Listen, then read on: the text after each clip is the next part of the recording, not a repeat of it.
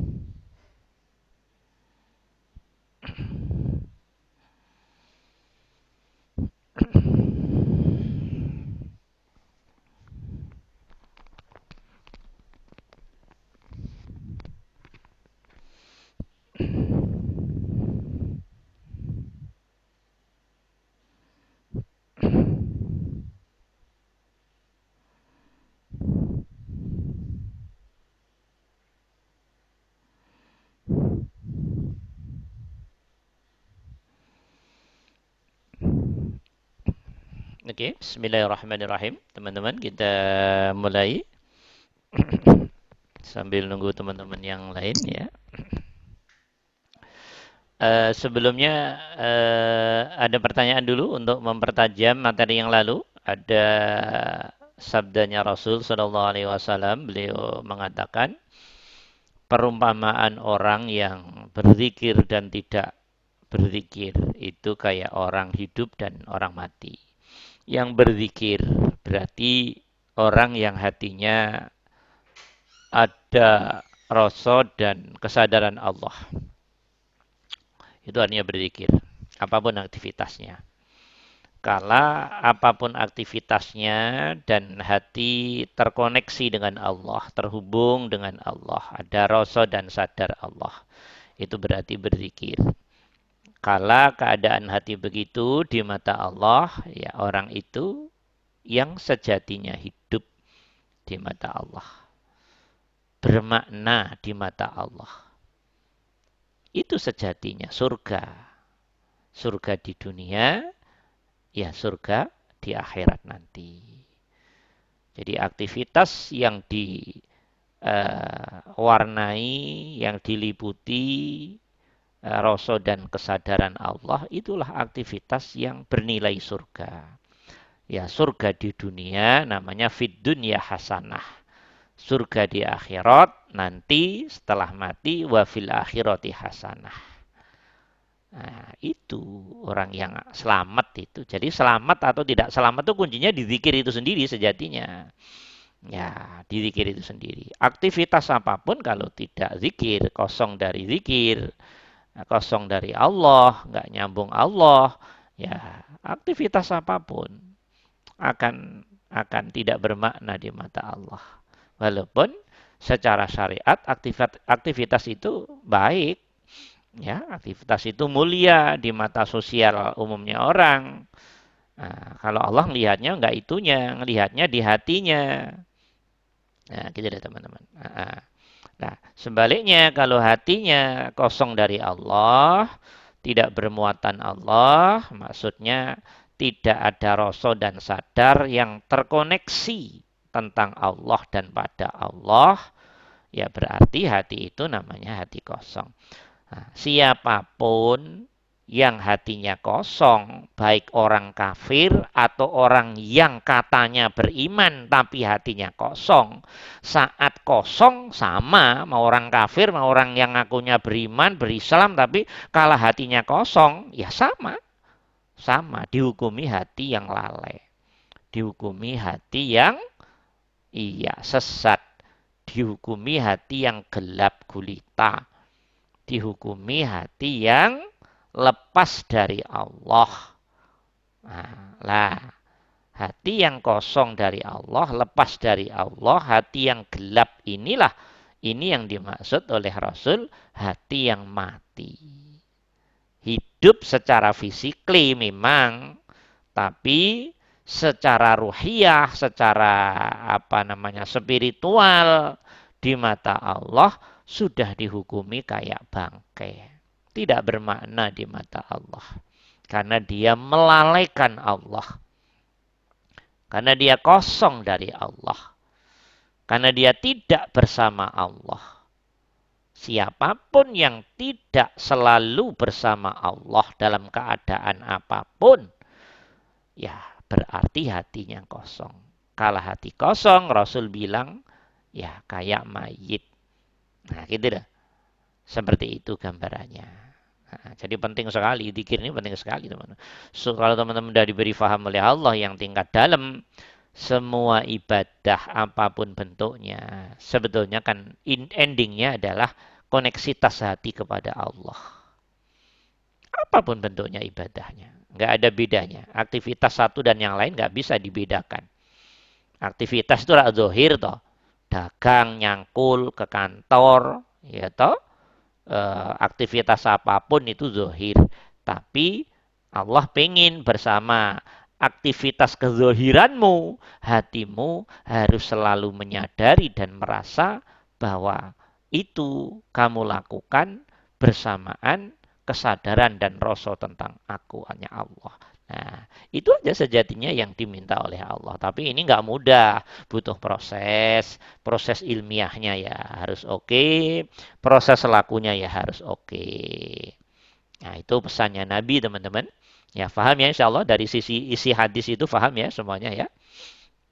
Ya, mungkin ada pertanyaan dulu sebelum dilanjutin sambil nanti kemarin menjawab Umi Cia sama Mbak Dina ya yang belum begitu uh, belum terjawab dengan ini ya. Baik karena masih jawab Pak siapa Pak Katot yang kemarin. Nah, ada pertanyaan yang lain-lain mungkin kita persilahkan sambil nunggu teman-teman. Ya, mangga.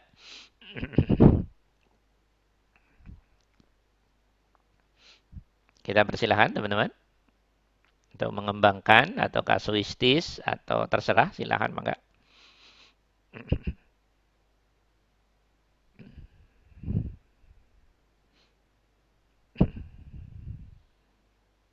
Pak Wahyu, ada pertanyaan tidak Pak Wahyu, Pak Dadang? Belum ada Ustadz. Ya, Bu Asri?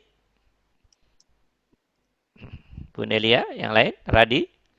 Teman-teman kita belum ada banyak yang datang nih, Pak Dadang? Dengerin aja dulu tadi. Ya. Eh? oh ya ya ya ya ya. ya. Umi Cia? Ada pertanyaan? Sambil nunggu teman-teman dulu. Karena pertanyaan Umi Cia yang kemarin nanti biar didengar yang uh, yang lain setelah datang banyak. Karena itu uh, pertanyaannya agak harus general ya. Yang lain kita persilahkan. Mangga, Pak Abrar mungkin ada pertanyaan, Pak Abrar?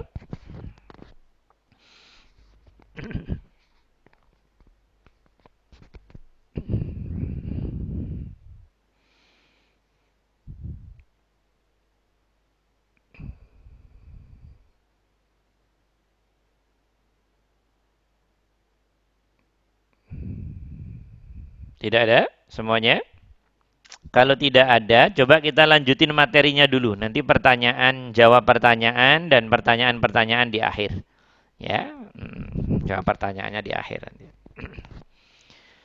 Ada hadis yang berikutnya teman-teman masih seputar menyangkut tauhid. Biar kita tauhidnya semakin tajam dalam karena mendapat uh, apa namanya pengetahuan uh, ma'rifatul ilmi namanya pengetahuan itu dari hadisnya Rasul Shallallahu Alaihi Wasallam. Uh, ini hadis yang kedua ini kita baca coba. Uh, yuk kita baca bareng-bareng. Bisa baca nggak nih tanpa harokat nih? Ya, ya, ya tanpa harokat ya. Ya, Pak, Pak Dadang, Pak, Pak Dadang ada harokatnya aja susah bacanya. ya. Ya. Oke, sambil di sambil disimak ya. An Muadz ibni Jabal. An Muadz ibni Jabal. Ya, Muadz bin Jabal itu sahabatnya Nabi. Nama sahabat yang yang ditugaskan ke Yaman ini ya. An Muadz bin Jabal dari Muad bin Jabal radhiyallahu anhu qol qol itu berkata Qala Rasulullah sallallahu alaihi wasallam. Qala Rasulullah sallallahu alaihi wasallam. Ada kalimat dimulai qala. Berarti jumlahnya namanya jumlah apa ini? Teman-teman? Jumlah fi'aliyah. Karena dimulai fi'il madi. Ya, nah, dimulai fi'il madi. Qala. Qala Rasulullah sallallahu alaihi wasallam. Rasul Shallallahu Alaihi Wasallam telah berkata, telah bersabda. Bersabdanya begini isinya, ma amila ibnu Adam amalan ma amila ibnu Adam amalan amala itu amila itu apa artinya mengamalkan melakukan beraktivitas apa pun itu namanya bentuknya amal namanya dalam bahasa Arab Ma'amila ibnu Adam. Ibnu Adam itu anak Adam ya kita semua ini manusia ini lah ya manusia. Ma'amila ibnu Adam amalan. Amalan ya suatu amal. Jadi tidak ada manusia yang beramal anja yang lebih bisa menyelamatkan. Anja itu dari kata naja. Ya, naja yanji masdarnya najatan. Anja itu isim eh, apa namanya tafdilnya dalam bahasa Arab artinya lebih bisa menyelamatkan.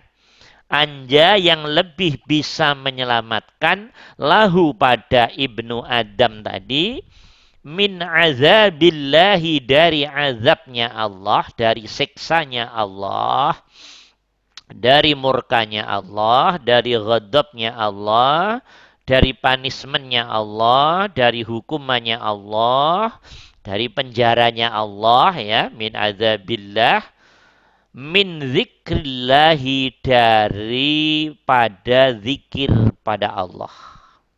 Jadi yang paling paling paling bisa menyelamatkan diri kita di hadapan Allah nanti adalah amaliyah zikir. Paling itu. Anja. Anja. Anja itu paling bisa menyelamatkan. Rasul bicaranya tegas sekali ini. Ma'amila ibnu Adam amalan anjalahu min azabillah min zikrillah. Tidak ada amalan, aktivitas, perbuatan apa pun yang lebih bisa menyelamatkan pada anak manusia, pada umat manusia dari siksanya Allah. Nah, dari bentuknya zikir kepada Allah.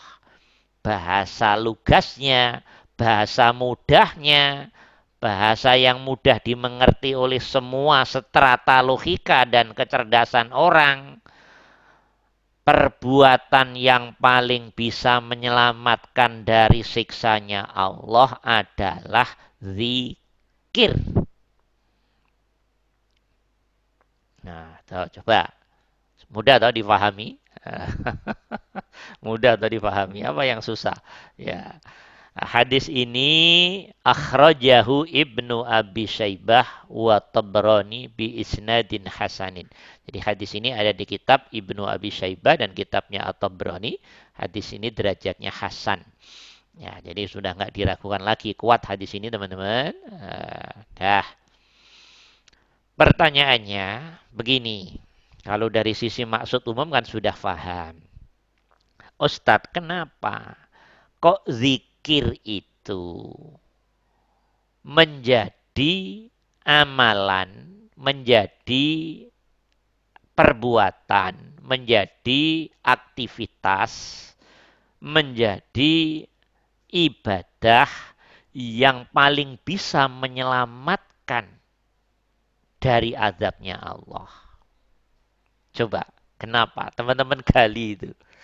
Teman-teman gali coba.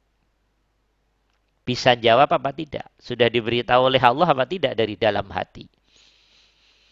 Teman-teman coba. Teman-teman sadar apa tidak? Kala hatimu ada Allah. Nggak mungkin api neraka menyengatmu. Paham apa tidak?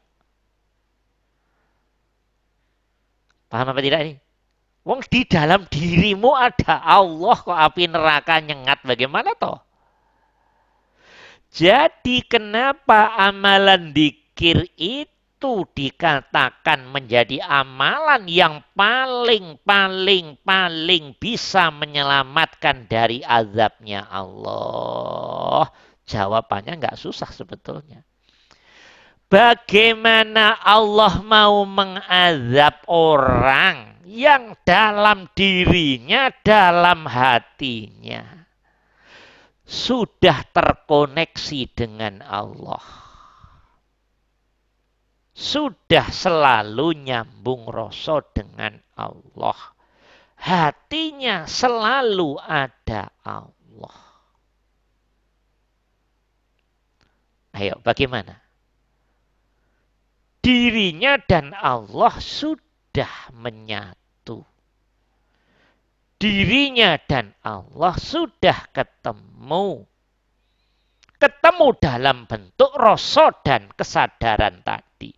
Baik rasa dan kesadaran lewat sholatnya, zakatnya, puasanya, hajinya, umrohnya, nyapunya, mandinya. Ayo. Momong anaknya ke kantornya, berdagangnya, selanjutin sendiri. Kalau di hati ada Allah, bagaimana Allah menyiksa orang yang hatinya ada Allah? Ayo. Ya tidak mungkin dong. Nggak mungkin. Nggak mungkin teman-teman. Nah, karena itu teman-teman. Kalau Allah pengen nyelamatin orang nanti, nanti di akhiratnya. Nanti sekarang jangan di akhirat-akhirat dulu. Di dunianya saja. Orang yang dipilih oleh Allah untuk selamat di akhiratnya sudah dimulai selamat di dunianya. Kalau Allah ingin menyelamatkan orang di dunia dan di akhiratnya, di dunianya pasti orang itu didorong oleh bimbingan Allah, hidayah Allah, taufik Allah, inayah Allah, dalam bentuk rahmat, fadl dan izinnya Allah, ringan hatinya untuk selalu terkoneksi dengan Allah dalam aktivitas apa pun. Dengan itu tanda diri kita berarti nanti bifadlillah. Di, di dunianya sudah kelihatan di dunianya. Jadi teman-teman, kalau kita atau siapa saja yang dipilih oleh Allah, di dunianya kok hatinya terus tensi koneksitasnya ke Allah itu tinggi dalam semua aktivitasnya. Itu tanda, itu tanda baik itu tanda baik. Tanda insya Allah diri loh, akan mendapat kemudahan dari Allah, diselamatkan dari azab, azab, azab, azab, azab. Kenapa? Kan hatinya sudah selalu sambung ke Allah. Sudah selalu sampai ke Allah. Selalu ada rasa dan sadar Allah. Selalu menyatu dengan Allah. Selalu ketemu Allah. Selalu sampai Allah.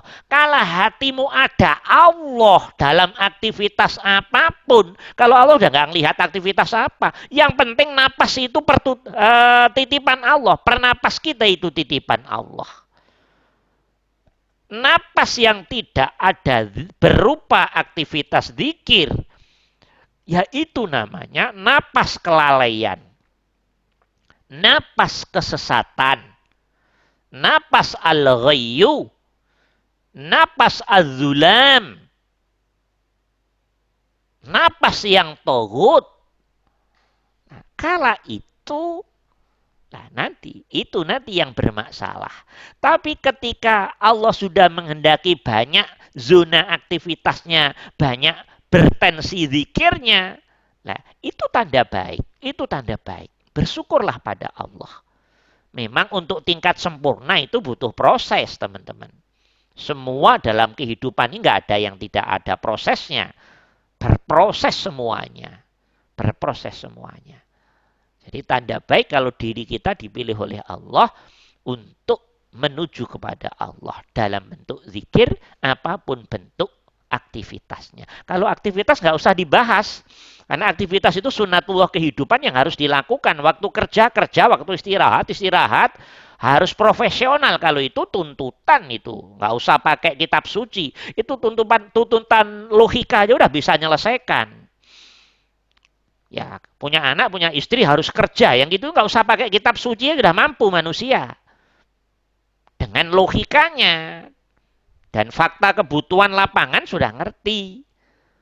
Nah, karena punya anak, punya istri, ya bikin rumah. Itu nggak usah pakai kitab suci aja bisa. Akal dengan budayanya bisa. Walaupun dulu dari Nabi Adam tinggal di gua-gua dulu. Pelan-pelan semakin banyak bikin rumah ini dari daun, dari kayu, dari ini berkembang, berkembang. Allah ngajarinya juga pakai sejarah peradaban dari sederhana sampai ke tingkat modern. Itu butuh ribuan tahun pengajaran Allah itu, teman-teman. Itu nggak usah pakai kitab suci itu. Pengajarannya pakai lewat logika langsung dari Allah. Udah ngerti dengan melihat keadaan geografis dan seterusnya. Itu juga Allah yang ngajari namanya alamal insana malam ya'lam. Jadi semua itu Allah yang ngajari, nggak ada yang nggak Allah. Cuman dirimu ngerasa bisa sendiri tanpa Allah. Nah itu nggak pinternya di situ. Karena dirimu selalu melihat diri tanpa keterlibatan Allah bersama dirimu. Lah itu salahnya rak dirimu sendiri. Karena belum mampu melihat Allah. Sementara Allah sudah bilang dengan tegas, Allamal insana malam ya'lam. Selalu mengajarkan manusia dari yang nggak ngerti menjadi ngerti. Dari rumah di gua ke rumah ke yang lebih bagus. Dari rumah di gunung-gunung yang berbatu ke rumah yang lebih bagus. Sampai sekarang era modern. Nah ini semuanya butuh proses panjang. Padahal kalau Allah mau ngajari langsung modern ya bisa. Tapi itu tidak tidak menarik. Karena tidak berdasarkan step sebab akibat situasi dan kondisi. Bahkan Allah tanpa sebab akibat kun fayakun juga bisa. Tapi Allah nggak mau begitu. Semuanya harus berproses dari nol sampai ibaratnya uh, starting zero sampai 100 umpamanya.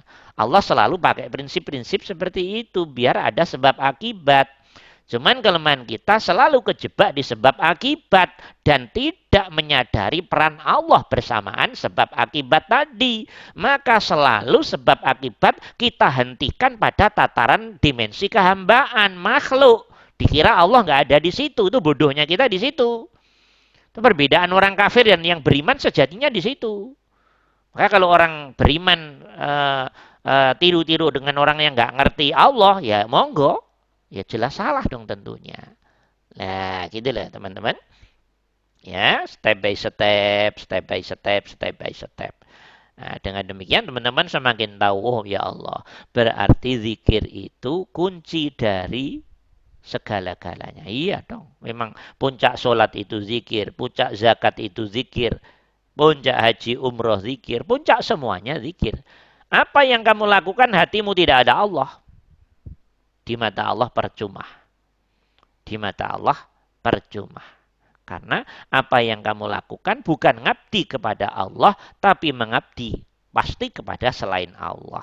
Lah saat mengabdi pada selain Allah, pasti hatimu tidak ada Allah. Nggak bisa hati zikir lewat sodakoh itu nggak bisa. Karena zikir saat sodakoh pengennya biar dipandang orang dermawan. Satu, dipandang orang yang terkenal. Dua, dipandang hero. Tiga, biar dikenang jasanya. Empat, dan seterusnya. Ketika motif-motif di luar Allah, hatimu ada tak zikir dengan Allah. Walaupun diri kita ini bersedekah. Walaupun diri kita ini infak. Walaupun diri kita ini hibah. Walaupun diri kita ini wakaf. Tapi duduknya hati nggak lurus ke Allah, ya tetap sodakohmu, infakmu, hibahmu, wakopmu, zakatmu, ya tetap nggak menjadi zikir karena salah duduknya hati. Nah sementara Allah pengen apa pun aktivitasmu bersamaan aktivitas harus menjadi zikir.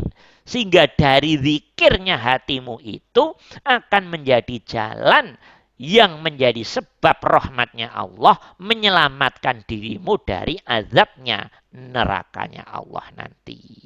Gitu deh teman-teman. Cara mendudukkan hati seperti itu. Jangan salah. Kalau salah ribet urusannya. Terus pokoknya intinya hanya satu sejatinya.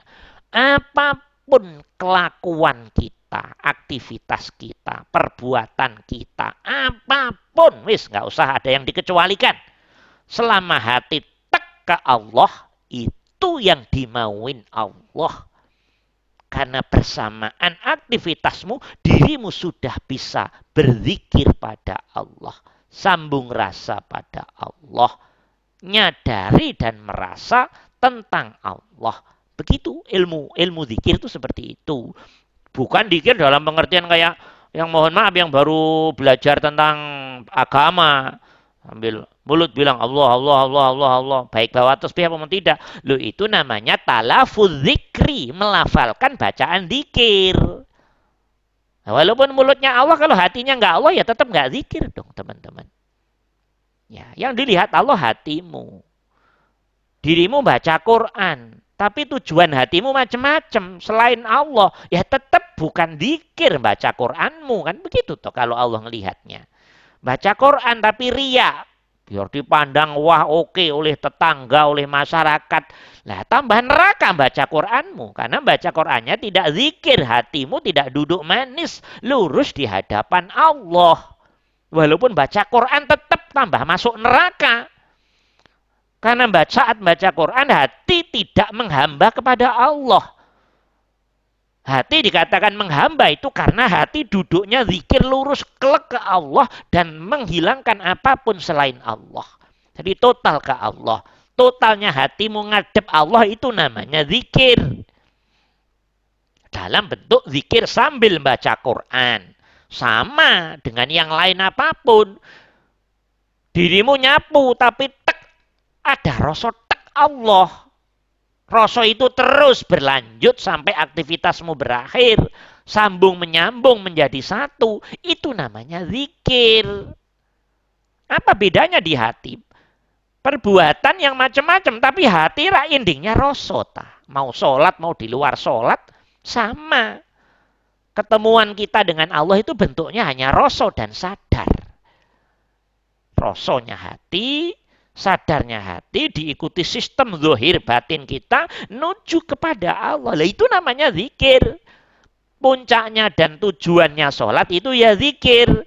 Puncak dan tujuan semua ajaran agama dalam kehidupan ini yaitu zikir itu koneksitas hatimu tentang kepada Allah itu. Nggak usah dikecualikan ada aktivitas apa pun. Semuanya tanpa kecuali. Nah, sehingga kalau teman-teman faham yang dimaksud oleh Allah eh Rasul dalam hadis ini, oh berarti kalau semua aktivitas sudah menjadi zikir, ya pastilah anjalahu min azabillahi min dzikrillah, pasti. Yang paling bisa menyelamatkan siksa ya zikir, ya benar karena kalau nggak zikir pasti neraka. Karena kita dihitung orang lale. Karena kita dihitung orang sesat. Gitu loh teman-teman. Saat ada zikir, masuk zona putih, istilahnya begitu. Saat tidak hati lale, ya masuk zona hitam.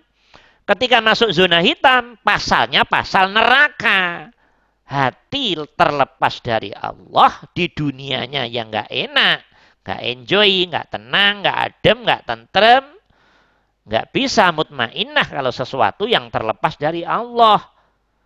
Nah, di akhiratnya efeknya neraka. ada benar itu kan di situ nanti. Nah ini makna ayat uh, hadis yang pendek ini seperti itu. Jadi nanti teman-teman semakin paham nanti kalau oh ya Allah berarti semua kesimpulannya zikir ya. Iya. Tapi ini perlu ilmu yang dalam, teman-teman. Nggak cukup ilmu tekstual dari Quran dan hadis nggak cukup. Tekstual itu kalau belum berbuah di hatimu, hatimu nggak akan paham secara dalam. Paling ya paham dari terjemah doang. Tapi hatimu belum bisa ngeroso sendiri lewat pengalaman yang ada di hatimu. Nah kalau dirimu sudah meros, ngeroso, ngomong rak berdasar pengalaman roso yang ada di dirimu tah. Bukan ngomong yang dari buku berbeda. Tentunya lebih terasa, lebih mengena, lebih dalam, lebih menyasar kepada hati.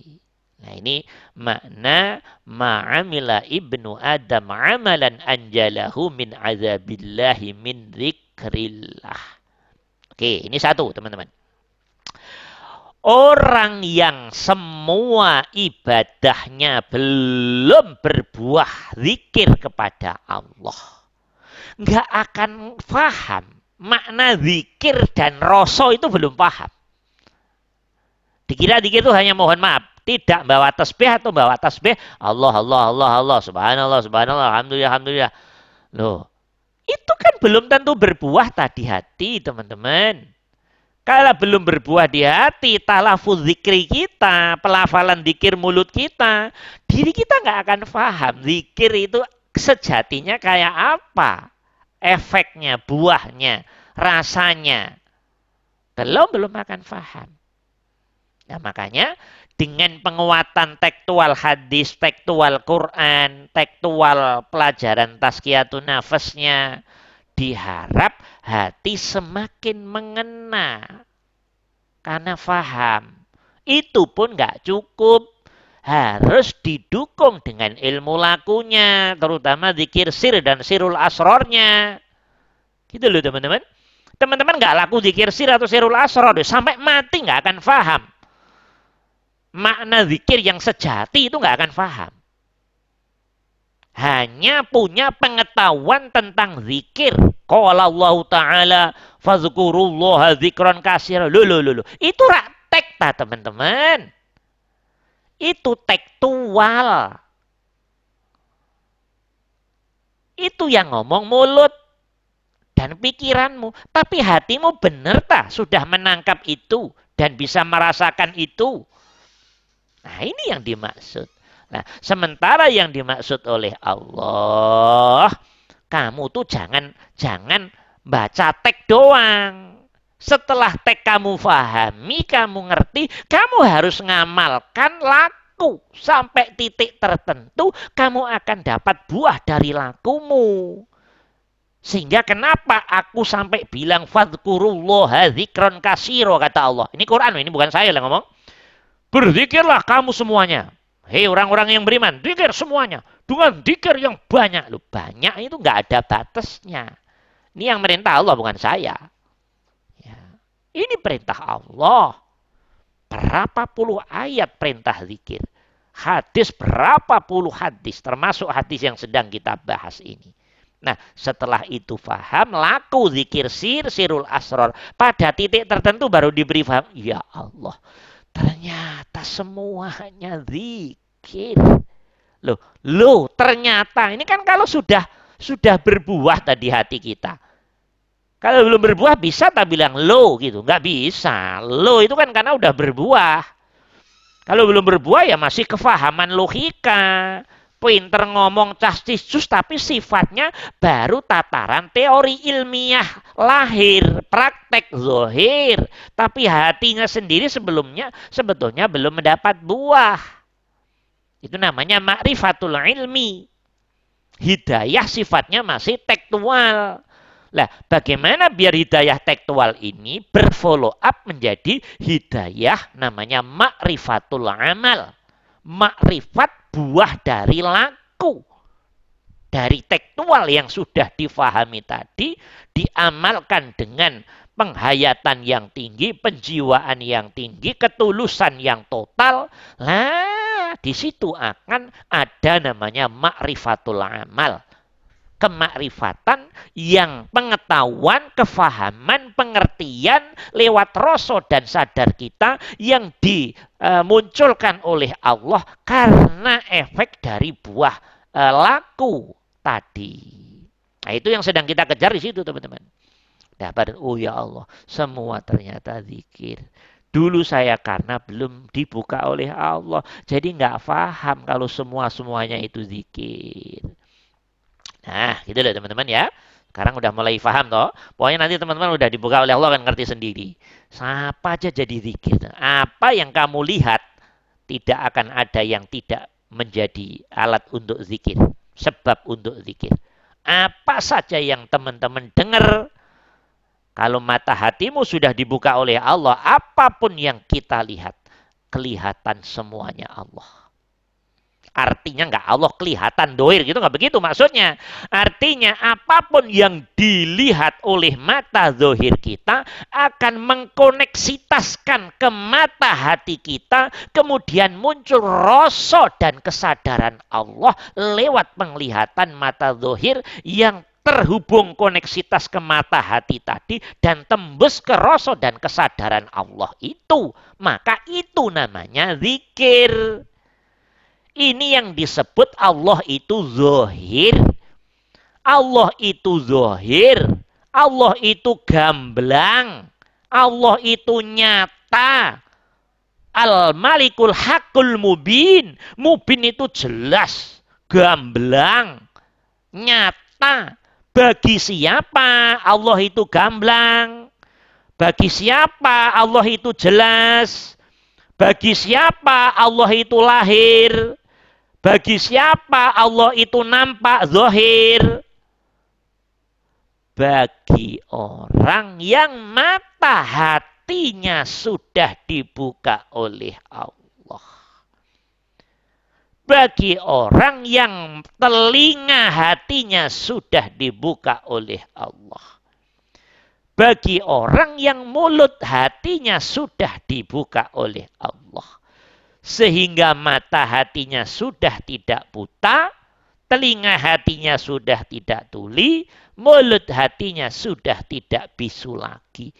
Saat itu diri dibuka oleh Allah apa pun yang kamu lihat, hatimu bisa melihat Allah. Ketemu Allah. Sampai kepada Allah. Bentuknya rasa dan sadar tentang Allah. Maka selama matamu melihat, pasti menjadi zikir. Maka Selama telingamu mendengar apa pun, langsung terkoneksi ke telinga hati dan memunculkan kesadaran Allah. Berarti Allah jelas, gamblang, zahir, nyata bagi siapa? Bagi ahli zikir yang sudah dibuka mata hatinya bagi ahli zikir yang sudah dibuka telinga hatinya, bagi ahli zikir yang sudah dibuka mulut hatinya. Kalau belum dibuka teman, walaupun melihat apa pun yang kamu lihat makhluknya, bukan Allahnya. Kok tahu Ustaz? Pengalaman. Nggak usah ragu lagi. Apa pun yang kamu lihat, hal sehebat apa pun, hal serumit apa pun, nggak akan bisa melihat Allah di situ. Nggak bisa, nggak bisa. Nggak bisa teman. Kenapa? Ya karena masih tuli telinga hatinya. Masih buta mata hatinya. Masih bisu mulut hatinya. Nggak bisa menghantarkan tentang kezohirannya Allah kewujud nyataannya Allah. Nah, maka Allah punya sifat dalam Asmaul Husna Al-Zahir yang nampak jelas. Ayo, kapan diri melihat Allah? Kalau hati masih buta nggak bisa. Sholat aja ketemu Allah susah kok. Bagaimana pipis bisa ketemu Allah. Bagaimana bisa BAP menjadi sholat, menjadi zikir, ketemu Allah. Bagaimana bisa nonton TV, nonton dangdut, dengerin musik, bisa ketemu Allah? Gak bisa. Kalau hati masih hijabnya tebel, belum dibuka oleh Allah, gak bisa teman. Jangankan dengerin musik jadi zikir. Sholat aja untuk jadi zikir susah kok. Baca Quran ada untuk jadi zikir susah kok itu hati yang masih belum dibuka mata hatinya oleh Allah. Hati yang belum dibuka telinga hatinya oleh Allah. Itu makna ayat khatamallahu ala kulubihim wa ala sam'ihim wa ala absarihim ghisawah wa lahum azabun azim kata Allah.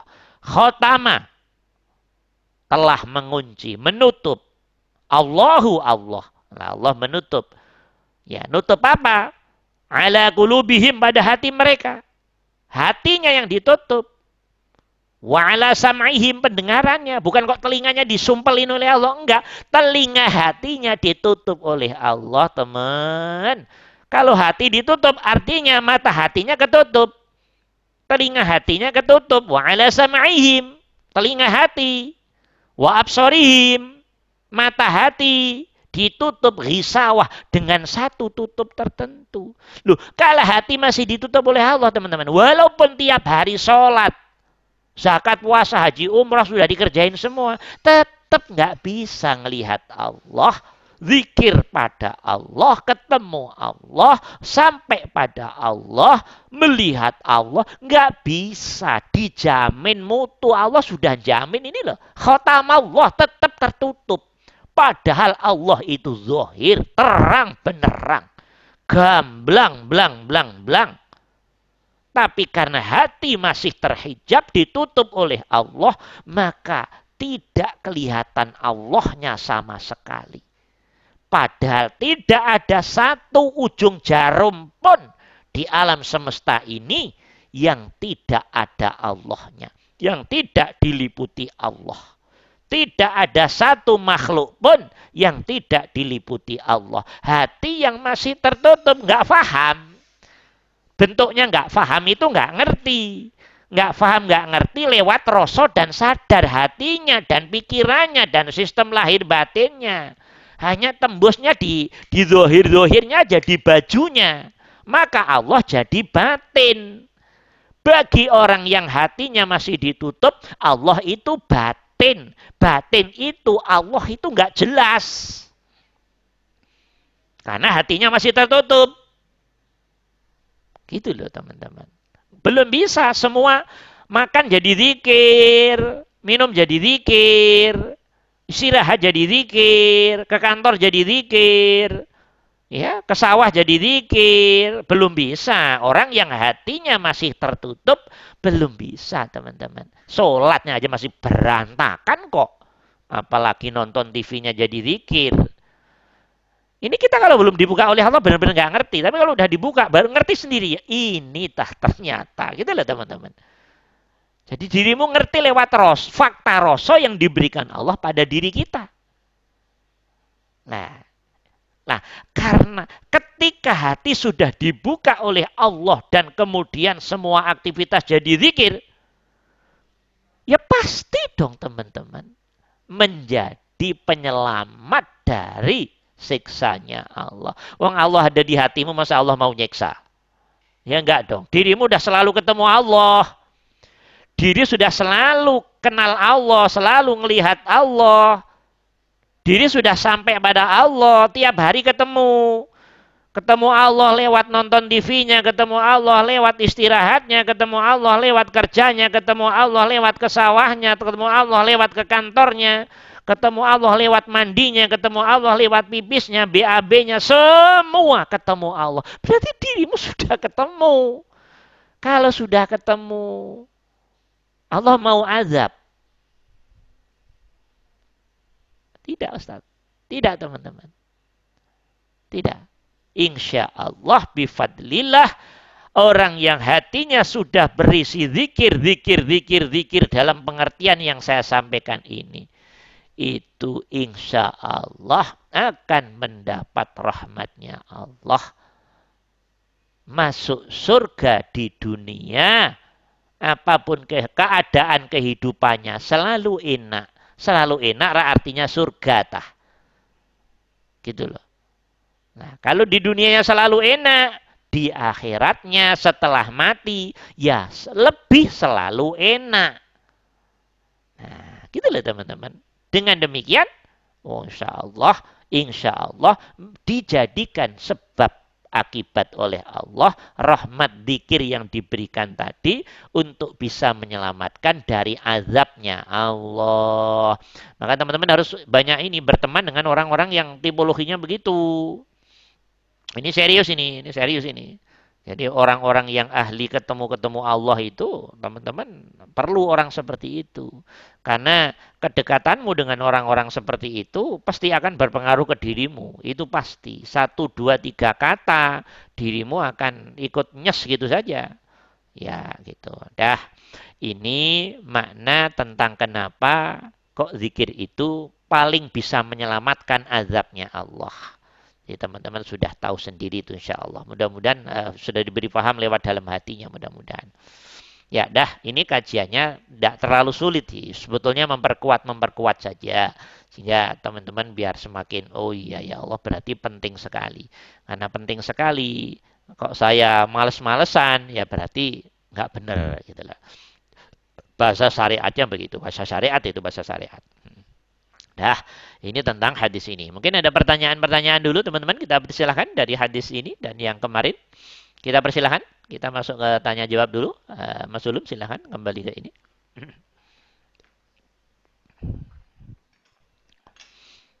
Silahkan teman-teman kalau ada pertanyaan yang ingin memperkuat kita persilahkan. Bismillahirrahmanirrahim. Assalamualaikum Pak Ustadz. Ya, Waalaikumsalam. Enggak.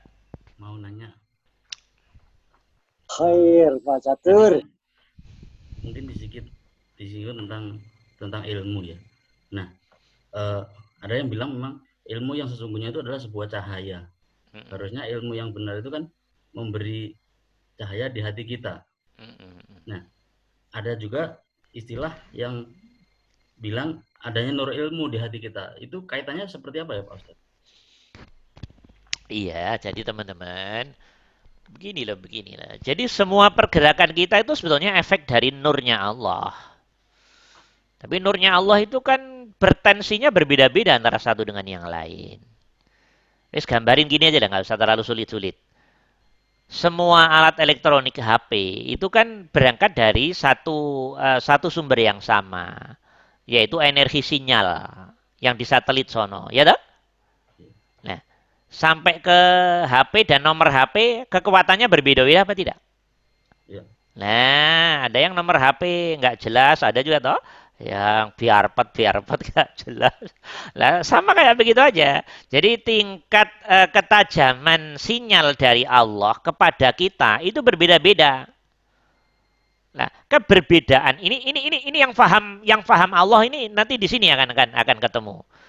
Jadi dari nurnya dari Allah ke ke kita ini sejatinya sumbernya sebetulnya sama. Cuman nanti setelah sampai diri kita, lah ini teman-teman, diri kita itu tingkat dosanya, tingkat ketebalannya dosa, tingkat ketebalannya kemaksiatan dan seterusnya itu kan berbeda-beda. Itu yang membuat eh, apa namanya kelancaran dan tidak di sini, teman-teman. Di sini yang membuat uh, tingkat nur ma'rifat itu uh, kenceng atau tidak kenceng. Kuat atau tidak kuat nanti efek dari dari situ. Dalam konteks kemakrifatan. Nah, dalam konteks kemakrifatan. Karena tidak semua ilmu itu nanti nembus ke kemakrifatan ini, Pak Catur. Ilmu yang hanya masuk pada zona teori-teori logika dan uh, tidak masuk ke kemarifatan, ya tetap itu ilmu dihitung ilmu yang yang belum apa-apa. Bahkan ilmu itu bisa menyesatkan diri. Bisa menyesatkan. Karena belum tembus ke kemakrifatan. Kalau belum tembus ke kemakrifatan berarti kan belum bisa menghantar ilmu itu belum bisa menghantarkan kepada Allah tah. Bahkan bisa menghantarkan kepada kekafiran, kekufuran. Tidak sedikit profesor-profesor doktor yang dalam penelitiannya, apa-apaan ini nggak ada Allah loh. Dia punya ilmu, dia mendapat cahaya ilmu. Tapi untuk sampai klik titik puncak ke, ke, ke kesimpulannya, belok dari tauhid. Loh berarti ilmu yang dijadikan istizrat oleh Allah. Nah ini ini kan permainan Allah semua ini sejatinya. Gitu lah teman-teman. Bisa dimengerti ini. Jadi kita kan nggak bisa tuh ngatur sinyal nur kemakrifatan dari Allah ke diri kita itu. Kan nggak bisa. Bisa tak? Ada yang bisa megang uh, mesin kunci nur nur dari Allah diceklak-ceklik sendiri bisa? Ya nggak bisa, teman-teman. Nggak bisa. Itu yang ngatur hanya Allah. Sama kayak sinyal di satelit, Pak Catur. Kalau sinyal di satelit diatur oleh uh, center di tempat tertentu. Di dunia ini di mana? Di Amerika di mana? Di mana? Di India di Cina di mana? Dia ngatur ke semua cabang-cabang. Lah kalau sinyalnya dari Allah siapa yang megang kalau nggak Allah sendiri? Bisa diri kita minta yang gede ya Allah nggak bisa. Ya minta minta monggo tapi diterima apa enggak atau urusan Allah? Gitu loh Pak Catur. Dalam konteks itu seperti itu. Jadi ilmu sendiri bisa menjadi bisa menjadi istizrat. Bisa bisa membelokkan kita jauh dari Allah. Eh, kalau masih baru dari tataran ilmu kefahaman logika. Paham ya, Pak Pak Pak Catur ya? Ya, ya oke. Oke, ada yang lain mungkin kita persilahkan yang mempertajam ini tadi. Nah, kalau tidak, betul saya saya ini saya pertajam uh, kemarin Umi Cia karena masih berkaitan ini. Umi Cia, halo Umi Cia ada ini? Umi Cia, halo? Mbak Dina Umi Cia ada?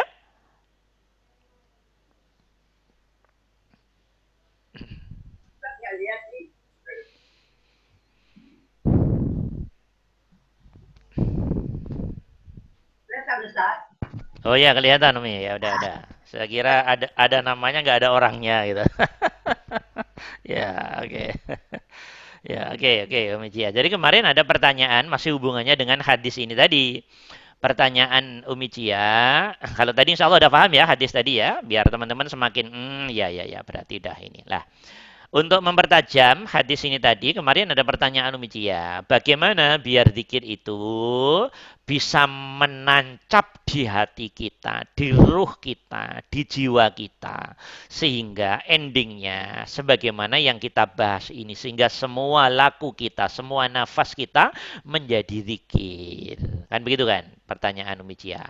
Kemudian disambung dengan Mbak Dina, bagaimana tensi ini biar semakin tinggi, tinggi dan tinggi. Oke. Sebetulnya sudah sering kita jawab, teman-teman. Sebetulnya sudah sering kita jawab. Begini, saya mengulangi lagi. Teman-teman sudah diberi ilmu oleh Allah. Teman-teman oleh Allah digiring belajar ilmu ayat-ayat tauhid, hadis-hadis tauhid termasuk ilmu TN itu yang giring Allah, teman-teman. Bukan siapa-siapa. Sadar atau tidak sadar, itu namanya hidayah. Suka atau enggak suka, dirimu sudah digiring oleh Allah. Mau atau enggak mau, dirimu sudah digiring oleh Allah. Tinggal hatimu sensitif apa tidak. Tinggal hatimu faham apa tidak. Hati yang sudah faham akan ada rasa pengakuan sadar sujud tasbih ini rahmatmu ya Allah. Ini nikmatmu ya Allah. Ini hidayahmu, taufikmu, fadlmu ya Allah. Itu hati yang sudah duduk mulai faham Allah. Tapi diri teman-teman udah ngaji tahunan begini, hati masih gue-gue aja. Hatimu itu masih kaku sekali, kasar sekali. Salah Ustadz. Ya enggak, cuma saya ngomong begitu. Karena belum diingatkan oleh Allah. Biar aja nunggu waktunya. Kasar-kasar dulu ya biar aja nggak apa-apa. Tapi saya bilang itu salah. Salah dalam pengertian menurut ukuran idealnya. Kapan kamu ngerasa mendapat sesuatu dari Allah? Kalau sudah jelas diberi ilmu Allah aja nggak ngerosok diberi. Sudah jelas diseret-seret dalam bimbingan Allah. Nggak ngeroso diberi hidayah. Loh, itu hati itu kalau masih belum lentur begitu. Kalau belum tajam begitu. Di, belum ada gerakan yang sejatinya Allah diroso itu Allah itu masih susah hati. Loh gimana Ustadz? Itu tanda hati masih mohon maaf teman-teman. Belum dibuka oleh Allah. Bukanya mungkin masih ya masih sedikit banget. Maka tingkat kefahaman dari rasa dan sadarnya ya ya dikit. Masih kembali-kembali menonjolkan kemampuan kehambaan aja, keegoan kemakhlukan. Terus Allahnya nggak dilibatin. Itu tanda dirimu masih didominasi oleh gerakan nafsu, teman-teman. Hati belum bisa duduk tasbih ke Allah. Sujud ke Allah. Ngakui, ini engkau ya Allah. Masih molat-molet. Suruh ini engkau ya Allah. Itu masih, hati itu masih, hmm, rasanya masih kayak berat sekali rasa beratnya hatimu untuk ngakui sehingga dengan pengakuan itu berupa jadi berupa kefahaman, pengertian, kesadaran. Itu aduh ya Allah, itu proses hati yang masih ya itu tadi dikuasai nafsu, teman-teman. Maka hati yang masih begini, keleknya ke Allah masih susah. Mau jaraknya sama Allah masih jauh, masih ditutup egonya sendiri. Gitu loh teman-teman. Jadi kalau Allah itu jelas dekat, yang nutup itu diri kita sendiri, dirimu sendiri, egomu sendiri, kekafiran-kekafiran yang ada pada diri kita. Mestinya mobilnya Allah kamu klaim itu mobilmu lah, itu namanya rak kafir ta. Ya toh. Mestinya rumahnya Allah, hatimu ngomong rumahku. Itu kesombonganmu yang tidak kamu akui. Tah. Mestinya ilmunya Allah, kefahaman Allah, tapi hatimu masih ngomong ilmuku, kefahamanku. Itu rak sombongnya hatimu yang belum kamu sadari karena masih kerasnya hatimu. Ini ilmu hati, teman-teman. Mestinya zikirnya Allah, tapi masih kamu klaim, ini zikirku. Ini belum paham Allah begitu, memang begitu. Iya. Terus tenaga yang kamu gunakan itu tenaganya siapa teman? Dayanya siapa? Energinya siapa? Hidupnya siapa? Hidayahnya siapa? Taufik dan inayahnya siapa? Fadlnya siapa? Yang memanage sistem dirimu itu dirimu atau siapa? Kapan hati duduk ini engkau ya Allah? Tapi kalau belum dibuka rak susah tak? Ngomong doang Allah di mulut. Tapi fakta hati belum sujud bener engkau ya Allah. Belum. Nah, kalau belum begitu susah hati mau zikir lewat pipisnya, lewat BAB-nya, lewat di kantornya, lewat dagangnya, lewat nyopirnya, nggak bakalan bisa teman. Karena Allah masih tersumbat oleh kekafiran-kekafiran kita sendiri. Kemusrikan-kemusrikan kita sendiri. Ego demi ego kita sendiri. Itu yang nutupin Allah itu kekafiran diri. Lah, kekufuran diri itu maksudnya kufur dari rizki itu rak kafir juga tak. Mestinya rizkinya Allah diklaim dirimu. Lah itu kafir namanya, kufur. La ing sakartum la azidannakum wa la ing kafartum itulah. Mestinya kecerdasannya Allah, tapi rasamu ngomong ini aku yang cerdas. Kafir itu paham apa enggak? Kafir laku karena tidak ngakui itu milik Allah. Tambah balik diklaim oleh nafsumu dirimu sendiri. Itu tutup antara dirimu dengan Allah yang kamu nggak sadari karena masih bodohnya hati kita tentang Allah. Gitu loh. Jadi kalau belum buka dibuka oleh Allah, semua akan jadi tutup antara dirimu dengan Allah. Walaupun teman-teman sholat jidatnya sampai hitam sekaligus deh belum akan bisa ngerti Allah itu kayak apa, bagaimana. Loh, paham apa enggak? Nanti saking saking hitamnya jidatnya, oh ini aku banyak sujud. Nah, berarti sujudmu tambah menjadi hijab dari Allah. Itu sujud masih kelas syariat itu. Belum ngerti ilmu hati. Kapan dirimu duduk ini engkau ya Allah. Dan dirimu numpang di tauhidnya Allah itu. Sehingga dirimu nggak kelihatan perannya di hatimu. Nah, gitu loh teman-teman. Oke ya. Ini agar agar dicermati oleh teman-teman. Ini ilmu yang sangat-sangat sulit sekali ini. Kalau teman-teman udah jebol ini ya sudah selesai. Berarti teman-teman sudah masuk makom ma'rifah. Oke, jadi udah makom ma'rifah itu kuncinya sudah nggak ada aku lagi. Yang kelihatan Allah semuanya. Karena hatimu sudah sudah sudah dibuka hijabnya oleh Allah sehingga mata hatinya sudah dibuka, telinga hatinya sudah dibuka mulut hatinya sudah kebuka. Sehingga semua aktivitasnya jadi zikir. Nah, kembali ke pertanyaan Umi Cia. Bagaimana biar zikir itu menancap ke hati? Ilmu sudah, teman-teman ya. Ilmu sedang berproses terus. Satu. Yang kedua, ilmu yang diberikan oleh Allah adalah zikir. Zikir yang saya maksud, teman-teman, saya ulangi lagi nih, teman-teman, biar tajam nih. Adalah zikir sir. Zikir, metode zikir kedua adalah zikir sir. Dah. Dikir, dikir hati itu. Talafut masih melafalkan di hati. Hu Allah, hu Allah atau apa sajalah yang penting hatimu konek ke Allah di situ ada lafat. Tapi metode ini masih dihitung metode kasar.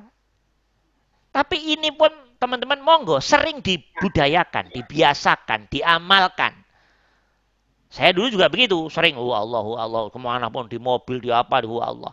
Tapi tapi setelah oleh Allah dinaikkan level ke zikir tiga dan ngerti rahasia-rahasianya zikir tiga, Loh ya Allah, ya sudah semuanya di sini, ya udah nggak zikir dua, udah. Karena sudah ngerti perbedaan, hikmah, rahasia, plus minus kan karena kita sudah sudah diberi fadl oleh Allah mengamalkan. Oh ya Allah, ya udah selesai dengan dikir tiga. Tapi teman-teman yang sedang tara proses, di, dikir dua harus dibudayakan dulu. Setelah nanti dikir tiganya tensinya lebih tinggi. Dari situ nanti akan dapat pembelajaran dari Allah. Oh, nah, berarti saya harus ini. Nah, gitu lah nanti. Harus berangkat dari dikir sir, terutamanya lagi zikir sirru sirri. Pertanyaan ini. Ustadz, kenapa sih harus dikir tiga yang diutamakan? Begini, bahasa awam aja ini, nggak usah bahasa tinggi-tinggi. Kalau zikir satu, zikir mulut teman-teman. Allah, Allah, Allah, Allah. Ya, tidak salah. Ini bukan ngomong salah atau tidak. Ini tingkat efektivitas tertingginya ini maksudnya. Susah untuk mencapai tingkat khusuk teman. Susah untuk mencapai tingkat fana susah untuk mencapai keadaan mati sebelum mati. Coba teman-teman nggak percaya, zikir semalaman deh. Allah, Allah, Allah, Allah, Allah, Allah, Allah, Allah. Untuk fana susah teman-teman. Untuk fana susah. Tapi sesekali monggo nggak masalah. Itu benar menurut Quran, menurut hadis. Sesekali monggo nggak masalah. Dikir kedua, dikir sir hati mentalafutkan, melafatkan Allah, Allah, Allah atau hu Allah, hu Allah atau apa saja lah yang penting hatimu sampai Allah. Tapi masih ada talafut di hatimu, ada pelafalan di hatimu. Masih kedeteksi oleh setan, oleh jin, oleh iblis, oleh malaikat, kedeteksi teman-teman. Dan ini pun untuk fana tingkat puncak khusyuk masih relatif agak susah juga. Walaupun mungkin sudah ada yang diberi. Gitu loh teman-teman. Nah, yang ketiga zikir siru siri ini. Zikir hatinya hati. Jadi siru siri itu, siri itu hati, siru siri hatinya hati. Hati yang sangat dalam sana. Saya kan pernah ngomong ke teman-teman. Jadi ada badan kasar kita, jasad, jisim, badan kasar. Badan kasar diliputi oleh badan halus namanya roh. Jiwa, hati, nyowo orang Jawa bilang. Nah, di dalam roh di sono ada rasa. Gitu loh teman-teman. Di dalam rasa, di dalamnya rasa ada nur. Nur, cahaya. Di dalam nur, di situ nanti ada hidup. Hidup itulah hakikatnya nanti Allah. Maka Allah membahasakan dalam Al-Quran, Nurun ala nur. Aku itu nur di dalam nur. Paham apa enggak? Saya ulangi lagi. Diri kita terbuat dari badan kasar yang akan menjadi bangkai ini teman-teman. Yang tar lagi akan keriput itulah. Ntar lagi nggak bisa apa-apa itu dah. Badan kasar ini. Umi Cia udah ngerasain itu. Dulu sehat, sekarang jalan sudah. Ya tau pelan-pelan ya tau Umi Cia ya. itu udah pembuktian itu sudah. Kalau kita baru bayangin saja. Umi Cia waktu muda, wah itu dari jadi idola itu. Sekarang biasa-biasa aja Umi Cia ya. Iya, iya. Umi Cia udah ngomong ke saya, saya mudanya suka pacaran Ustaz. Iya biasa saya nggak usah diomongin, udah ngerti kok ya. Iya, suka pacaran. Lihat potongannya kelihatan loh ya. Iya, ada. Nah, apa-apa, itu masa muda, itu itu pengalaman. Silahkan masing-masing pengalaman dilalui masing-masing. Tapi setelah tua, nah, ya toh? Ayo, coba. Oke, okay, ya, nggak usah, nggak usah. Ini badan kasar, teman-teman. Badan kasar ini sejatinya nggak bisa apa-apa kalau di dalamnya tidak ada roh. Kalau di dalam badan kita tidak ada badan halus kita, roh, nyawa, hati, jiwa, tidak bisa apa-apa teman-teman. Maka menurut ahli ma'rifah sejatinya yang bisa apa-apa itu roh, bukan badan kasar. Roh pengen ke masjid, maka jasad ikut ke masjid roh pengen ke pasar, maka jasad pengen ke pasar. Maka gerakan lahir kita sejatinya gerakan dari roh. Gitu lah teman-teman. Faham apa tidak ini? Nah, di dalam roh ada apa? Ada rasa. Di dalam rasa ada nur. Nur, cahaya. Di dalam nur ada hidup. Hidup itulah al-hayyu al-qayyum yang meliputi alam semesta ini. Makanya Allah bilang dalam Al-Quran, Allahu nur samawati wal ard, bla bla bla bla bla. Nanti diakhiri, nurun ala nur. Allah itu nur di dalam nur. Nur di atas nur. Bingung dirimu kalau belum makrifat. Faham? Bingung, pasti bingung, nggak paham. Ayat ini nggak bisa dipaham kalau belum ma'rifat. Iya. Oke? Okay? Nurun ala nur. Di dalam nur ada nur. Itulah aku kata Allah. Nah, gitu lah, gitu lah, teman-teman. Nah, kita belajar Allah ini biar paham yang begini-begini. Biar belajarnya nggak fikih aja. Sampai tua mau mati belajarnya fikih terus. Ya nggak maju-maju. Ya, dah. Nah, teman-teman ya. Oke, kembali ke awal. Teman-teman, zikir tiga itu sejatinya kunci untuk khusyuk. Zikir tiga itu sejatinya kunci untuk fana. Zikir tiga, ini sejatinya kunci latihan mati. Jadi yang mau mati latihan dulu di zikir ini. Karena nggak mungkin orang bisa latihan mati kalau tidak zikir tiga ini teman-teman. Nggak mungkin susah orang untuk khusuk total untuk fana kalau tidak zikir tiga ini. Susah sekali. Oh yang zikir tiga aja susah kok kalau belum jadi. Nah, sekarang kita bahas. Kenapa zikir tiga ini paling ideal? Ini jarang yang tahu nih, mohon maaf teman-teman. Jarang yang ngerti, saya tahu. Karena saya udah melanglang buana sana sini, jadi sedikit banyak udah tahu banyak orang lah. Zikir tiga ini kenapa kok bisa jebol tingkat kehusuan ini, masuk ke zona khusuk, masuk ke zona ke apa namanya fanaan. Coba teman-teman, Nah, teman-teman yang sudah diberi pengalaman di beberapa zikirnya. Zikir tiga ini sejatinya kan sederhana ya. Sederhana sekali. Tapi di balik kesederhanaannya ini ternyata tersimpan rahasianya Allah. Wong zikirnya cuma diri diam te, diam yang tidak boleh keluar dari rasa Allah.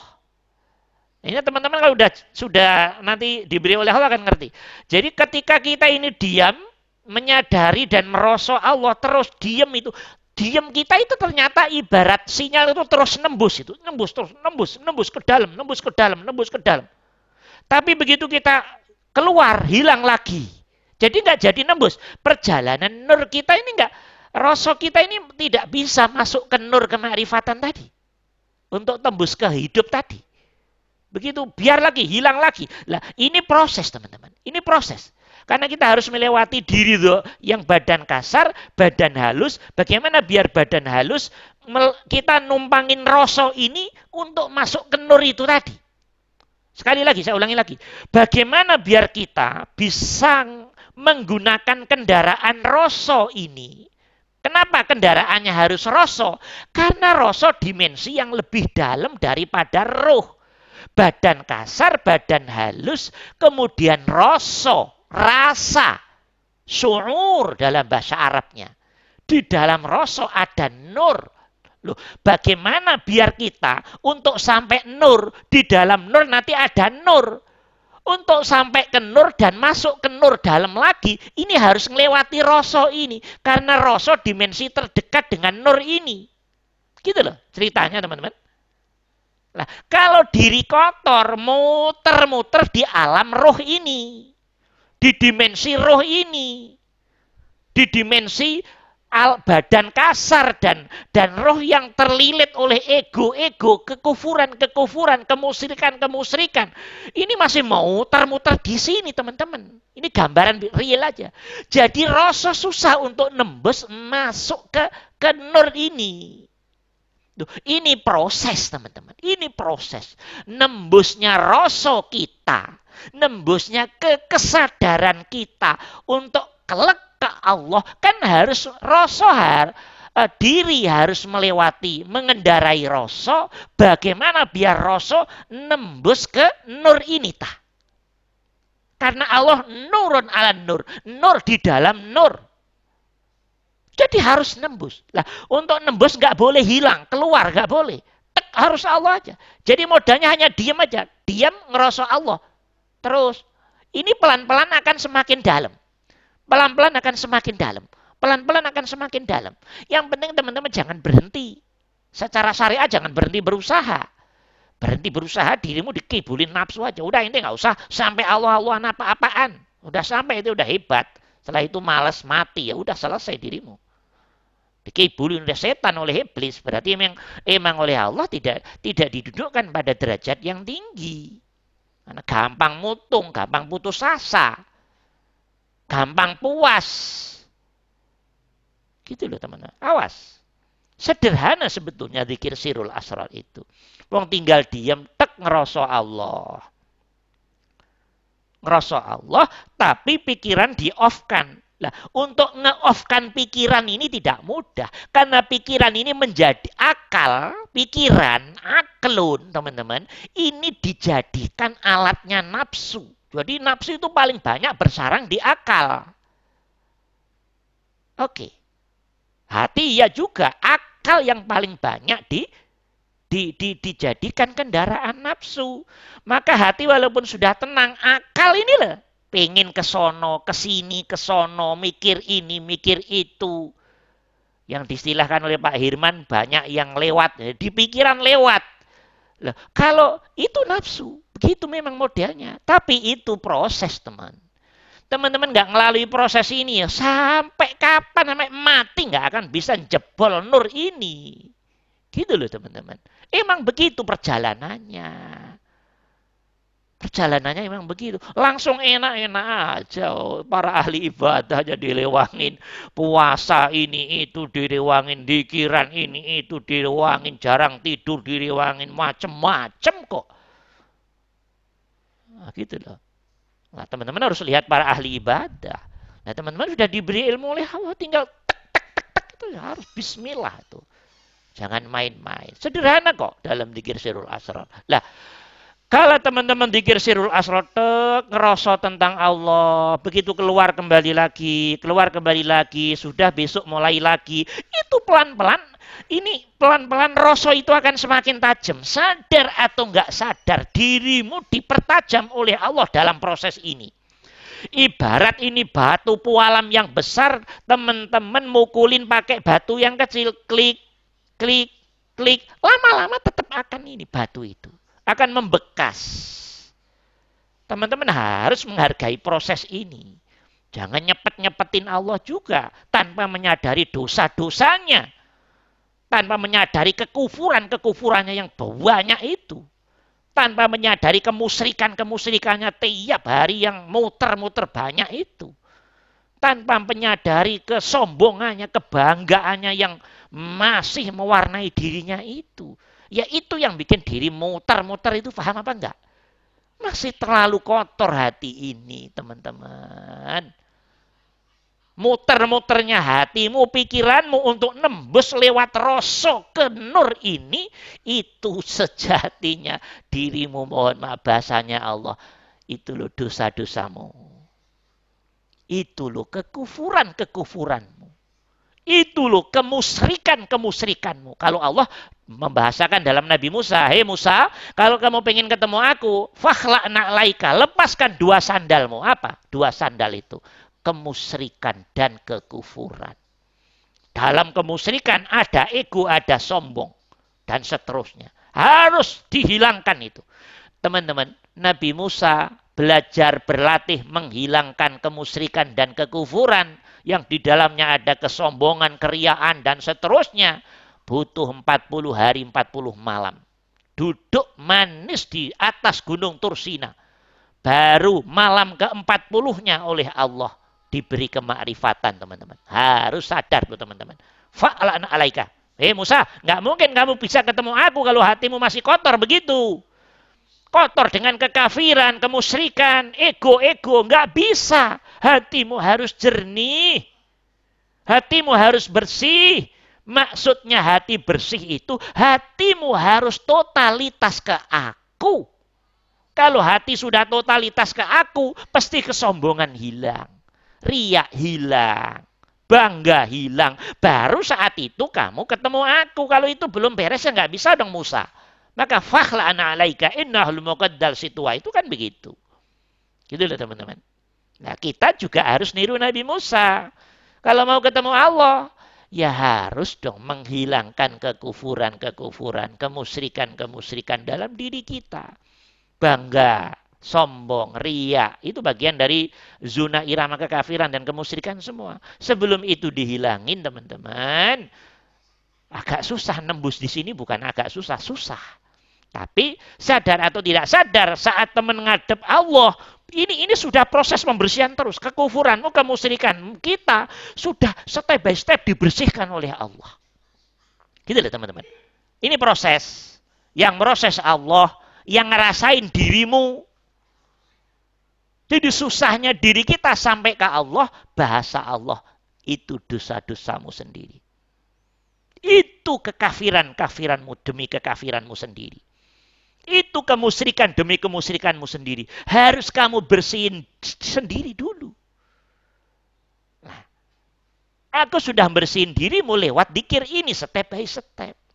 Tapi nanti kalau terus-terusan endingnya rasa akan diberi tajam oleh Allah nembus ke nur ini teman-teman. Nur inilah namanya nanti latifah rabbaniyah. Nur inilah nanti namanya alam bakok, alam abadi. Nah, kalau kita diam menuju ke Allah, kemudian tidak keluar-keluar, nggak keluar-keluar itu artinya lurus terus. Rosok masuk ke dalam, rosok ke dalam, ke dalam. Maksudnya yang masukin Allah, bukan dirimu. Dirimu nggak bisa apa-apa di situ. Dirimu tugasnya hanya diam aja, ngerosok tek Allah. Gitu aja. Ngerosok tek Allah.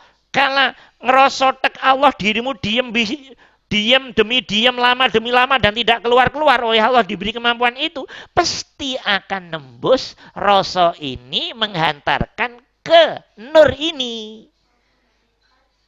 Loh. Sampainya alam rasa diri kita ke nur ini, kalau sudah sampai masuk ke nur ini teman-teman, diri pasti diberi hilang oleh Allah. Enggak mungkin dirimu ada. Kalau sudah masuk ke nur ini dah. Alam semesta dibuat hilang oleh Allah. Dirimu sendiri hilang, amalmu hilang. Dirimu nggak ingat dirimu sendiri, anakmu, istrimu semua. Loh, kalau teman-teman dalam zikir sirul asro, rasanya sudah diperkenankan Allah sampai ke nur ini, efeknya dirimu hilang, kosong, zero. Pasti diri begitu sadar, Masya Allah. Aku nggak tidur. Tapi kok nggak sadar aku ada. Aku nggak tidur. Tapi kok semuanya hilang. Aku nggak tidur. Tapi aku kok nggak ngerasa berzikir. Kok alam semesta hilang. Ini apa maknanya? Loh, gitu loh teman-teman. Nah, sekarang saya kasih tahu. Kalau teman-teman nanti ngalamin ini, itu maknanya dirimu sudah rasanya masuk ke latifah robbaniyahnya Allah. Itu nur yang dimaksud oleh Allah. Hakikatnya zunya di situ nanti. Nah, diri sudah pasti mulai difanakan oleh Allah. Fana itu bahasa populernya khusuk. Ngerti apa enggak? Saking khusuknya, hudurnya ke Allah, selain Allah hilang. Yang nampak di hatimu akan disiapkan adalah pengenalan Allah tentang dirimu. Tapi harus kosong dulu. Harus sampai nur dulu. Baru nanti nurun ala nur. Gitu loh kalau dibahasakan teman-teman. Kosongnya hatimu total zero. Khusuk, fana matinya dirimu karena nggak inget apa pun. Wujud dirimu termasuk alam semesta. Tapi ada rasa ke Allah itu, maka yang wujud tinggal Allahnya di hatimu. Ini loh, dikir, dikir sirul asrar itu yang sangat menggemparkan itu di sini. Kejadian ini nggak bisa akan kita akan kita akan kita alami dengan dikir pertama, teman-teman. Sangat susah. Kalau toh ada sangat sedikit. Dikir dua juga demikian. Gitu loh, teman-teman. Nah, zikir tiga ini yang bisa menghantarkan totalitas khusuk, totalitas fana, totalitas hudur ke Allah. Kalau dibahasakan real, totalitas rasa kita masuk diperkenankan oleh Allah, masuk ke nur. Ini baru sampai nur itu. Nah, itu dalam bahasa tazkiyatun nafas, teman-teman. Namanya adalah ainul yakin. Ainul yakin. Apa ainul yakin itu? Apa ainul yakin itu? Ainul yakin kejadian kosongnya hati dari selain Allah. Kosongnya hati dari selain Allah. Hilang semua selain Allah. Dirimu diberi perkembangan spiritual yang sangat berharga oleh Allah, teman-teman. Kok aku bisa hilang ya? Kok alam semesta bisa hilang ya? Kok ibadahku bisa hilang ya? Nah, gitu dah. Cuman teman-teman, masing-masing dari kita nggak ngerti ini yang memberi Allah. Keadaan seperti ini nanti bertahan berapa hari, minggu, bulan, tahun. Itu baru sampai namanya ainul yakin. Baru nembus ke nur. Belum nurun ala nur. Tapi sampai sini aja udah Masya Allah. Udah fadlu minallah yang luar biasa itu teman-teman. Tinggal terus dibiasakan terus. Masih ada satu kejadian spiritual yang teman-teman harus tunggu dari Allah. Apa itu Ustadz? Setelah Ainul Yakin, teman-teman nunggu pengalaman spiritual namanya Hakul Yakin. Hati harus ketemu Allah di sana. Bentuknya gimana Ustadz? Bentuknya kala diri teman-teman nanti dikosongkan oleh Allah, badan kasar hilang, badan halus hilang, kemudian apa? rasa, roh, roh, nyawa mengendarai rasa ini menembus ke nur dan masuk ke alam nur, maka saat itu Allah bilang begini, nanti di hatimu, di hati, di hati nanti bilang begini. Andai kan boleh, boleh diomongnya begini. Andai kan boleh, tapi harus diomong juga kan biar biar teman-teman tahu. Allah ngomong begini, Innani anallah. La ilaha illa anna fa'budni kata Allah. Ya saya ini loh Allah. Ya saya ini loh Allah. Tapi diri sedang dalam mati teman-teman. Hati diri sedang dalam fana diri sedang dalam hudur total ke Allah, hilang selain Allah dan dalam keadaan itu Allah aku ini loh Allah. Lah, jelas gamblang terang benerang. Habis dirimu disadarkan oleh Allah. Loh, Masya Allah. Kaget, pasti kaget. Kaget sakit yang memunculkan keyakinan. Masya Allah. Ini yang dimaksud itu. Ini orang kalau belum pengalaman ya ente ngomong kosong ente ustad ente. Monggo nggak masalah, mau ngomong kosong mau apa nggak masalah. Percaya monggo, nggak percaya monggo. Ya, urusan masing-masing itu. Nah, ini sudah masuk teman-teman nembus diperkenankan oleh Allah nurun ala nur. Masuk ke latifah robbaniyahnya Allah. Kata Allah, ya gue ini loh. Sekarang kita bahas lebih dalam lagi. Diri hilang, amal hilang, semua hilang. Berarti yang wujud tinggal Allah. Hatimu akan diberi faham oleh Allah. Loh, berarti kalau begitu semua-semuanya yang ada dalam diri bukan aku hakikatnya. Berarti yang beramal hakikatnya ya Allah sendiri. Kala terjadian hakul yakin yang lihat Allah. Berarti ya zatnya sendiri. Kayak teman-teman kalau bercermin itu yang lihat yang lihat apa yang ada di cermin dirimu sendiri toh, bukan orang lain toh. Nah, gitu nanti begitu. Nah, kemudian hati diberi, loh, berarti semuanya hakikatnya Allah dong. Oke. Nah, ini ini perjalanan step awal kemarifatan, keihsanan, teman-teman. Ini baru step awal. Nah, setelah itu proses nanti akan dibuka mata hatinya, telinga hati, mulut hati, semua yang dilihat jadi zikir, semua yang didengar jadi zikir. Gitu loh, teman-teman. Maka kalau Umi Cia bagaimana menancapkan? Menancapkan semua jadi zikir, teman-teman. Kalau belum sampai ke sini, susah, teman-teman. Susah. Boro-boro sehari 15 jam, 20 jam. Sehari satu jam nginget Allah aja udah belepotan kok. Udah keteteran kok. Begitu kalau belum jadi. Selalu terpisah antara aktivitas dengan Allah. Selalu terpisah antara diri dengan Allah. Selalu terpisah antara amalan demi amalan dengan Allah. Kenapa jawabannya? Mohon maaf, hatimu masih berantakan hubungannya dengan Allah.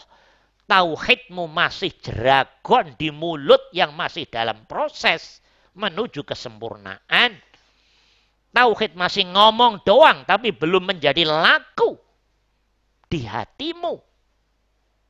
Tapi proses. Kalau yang masih belajar proses. Gitu loh teman-teman. Nah, seperti itu Umi Jia jawabannya. Panjang. Jadi untuk nanam, untuk nancepkan, yang nancepkan bukan diri kita, Allah hakikatnya. Wah, bahasa syariatnya gimana biar ini tertancap ya. Memang syariat selalu seperti itu. Syariat bahasanya selalu seperti itu. Syariat selalu seperti itu. Bagaimana Ustadz biar cepat ma'rifat? Loh, begitu, begitu. Syariat itu bahasanya begitu. Terus nanti bagaimana biar cepat kaya? Sama aja kayak begitu. pengen cepat kaya tambah nggak kaya kaya kok. Iya, dah makanya hakikatnya itu gerakan Allah semua. Hati yang sudah halus akan diberi kemampuan bisa membaca ini. Tapi hati yang masih kaku, kasar, aduh, susah teman-teman. Wong ibarat air masih butak sekali ya, airnya bagaimana dirimu bisa melihat apa yang ada dalam air? Nggak bisa, nggak bisa. Susah. Ya, dah. Gitu Umi ya. Jadi bagaimana biar tertancap dengan kuat zikir demi zikir ini. Teman-teman harus lalui stepnya aja. Ilmunya terus, amalannya terus. Nanti Allah sendiri Umi ya. Yang na nancepin di hati itu Allah sendiri. Oke? Okay? Nah endingnya Allah akan nancepin sampai egomu hilang aku berzikir itu hilang. Jadi kalau dirimu masih ngerasa aku berzikir, nggak ditancep-tancepin oleh Allah belum karena egonya masih tinggi. Egonya masih tinggi. Gitu loh teman-teman. Nah, gitu Umi ya. Nah, itu namanya pengalaman spiritual ainul yakin, hakul yakin. Kalau teman-teman nanti mengamalkan sirul asrolnya terus-terusan, tinggal nunggu waktu saja. Biiznillah, bifadlillah, birahmatillah. Insya Allah akan diberi ya apa namanya pengalaman ainul apa ainul yakin tadi dan puncaknya hakul yakin. Kalau sudah hakul yakin itu sudah tanda-tanda kemakrifatan. Hatimu sudah dibuka lebar oleh Allah, teman-teman. Itu tanda hatimu insya Allah sudah dirimu sudah menjadi bagian dari kekasihnya Allah. Ini urusan hati, orang nggak akan ngerti, orang nggak akan ngerti, orang nggak akan ngerti. Ya. Kalau sepanjang hidup Ustadz saya lama kok masih ainul yakin ya terus ditunggu dari Allah lah ditunggu dari Allah ditunggu dari Allah ditunggu tapi sudah lumayan lah sebelum mati sudah ainul yakin dah lumayan ya tapi mudah-mudahan bisa sampai hakul yakin setelah hakul yakin mati ya berarti diri sudah dihitung sampai pada Allah kenal Allah ngerti Allah yang ngenalin bukan kita kenal Allah, tapi Allah yang ngenalin dirinya pada diri kita. Ini sebetulnya masih bahasa rendah ini. Kalau saya tinggikan lagi nanti teman-teman pusing nanti. Nah, sejatinya Allah mengenalkan pada dirinya. Nah, itu susah, nanti bahasanya susah, terlalu tinggi. Tapi bahasa yang mudah dicerna sementara, Allah mengenalkan dirinya kepada kita. Nah, itu dah, itu bisa dipahami itu. Ya, dah, bisa dimengerti? Umi paham? Umi Paham ya insya Allah ya Umi? Hmm. Nah teman-teman, kalau sudah diberi pengalaman ainul yakin, hakul yakin, teman-teman nanti jangan heran. Habis itu tiap hari hatimu terus ditarik oleh Allah. Ditarik terus. Satu hari bisa 15 jam, 20 jam. Terserah makommu oleh Allah didudukkan di mana. Dan dirimu akan ngerti ngomong di hati sana, ya Allah, engkau engkau membawa hati seperti ini, ya Allah. Artinya apa? Dirimu sudah hilang egonya. Aku berzikir sudah nggak ada lagi. Ternyata engkau, ya Allah. Kalau masalah ini oh, aku zikir ya itu masih masih masih jauh, masih jauh itu. Nah, kalau sudah jadi ternyata engkau ya Allah.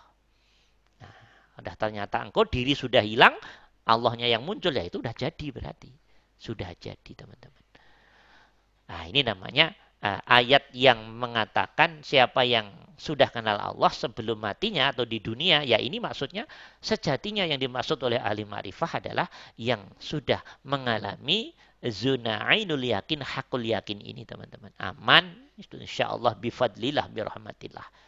Ya, dan orang nggak akan bisa um, berlatih mati kalau tidak dalam keadaan ainul yakin ini teman-teman. Nggak bisa. Bagaimana? Ainul yakin itu indah sekali. Masya Allah. Bagaimana nggak indah? Kita duduk manis dan kemudian diri hilang. Ini nggak ngantuk loh, ya nggak tidur loh. Yang saya bahas ini nggak tidur, nggak ngantuk. Kalau yang ngantuk dan tidur itu masih proses. Lanjutin aja itu proses. Itu proses yang ada pada diri masing-masing berbeda-beda. Mungkin oleh Allah masih dikasih banyak tidur dulu, ngantuk dulu, biar bisa bedain antara ainul yakin dan khusyuk, hudur, dan ngantuk. Biar biar paham ending-endingnya. Terlalu lama ngantuknya Ustaz. Ya sudah nikmatin aja daripada nggak zikir sama sekali toh. Itu rak proses itu. Ya lumayan itu udah alhamdulillah itu. Ya, dah. Nah, bagaimana tidak enak, bagaimana tidak luar biasa, diri hilang. Dan di situ terjadi pemberian dari Allah ketenangan, adem ayem, jenjem hatinya. Oke? Nah, teman-teman, habis itu nanti dirimu akan diberi kemampuan Allah mudah mengikhlaskan sesuatu.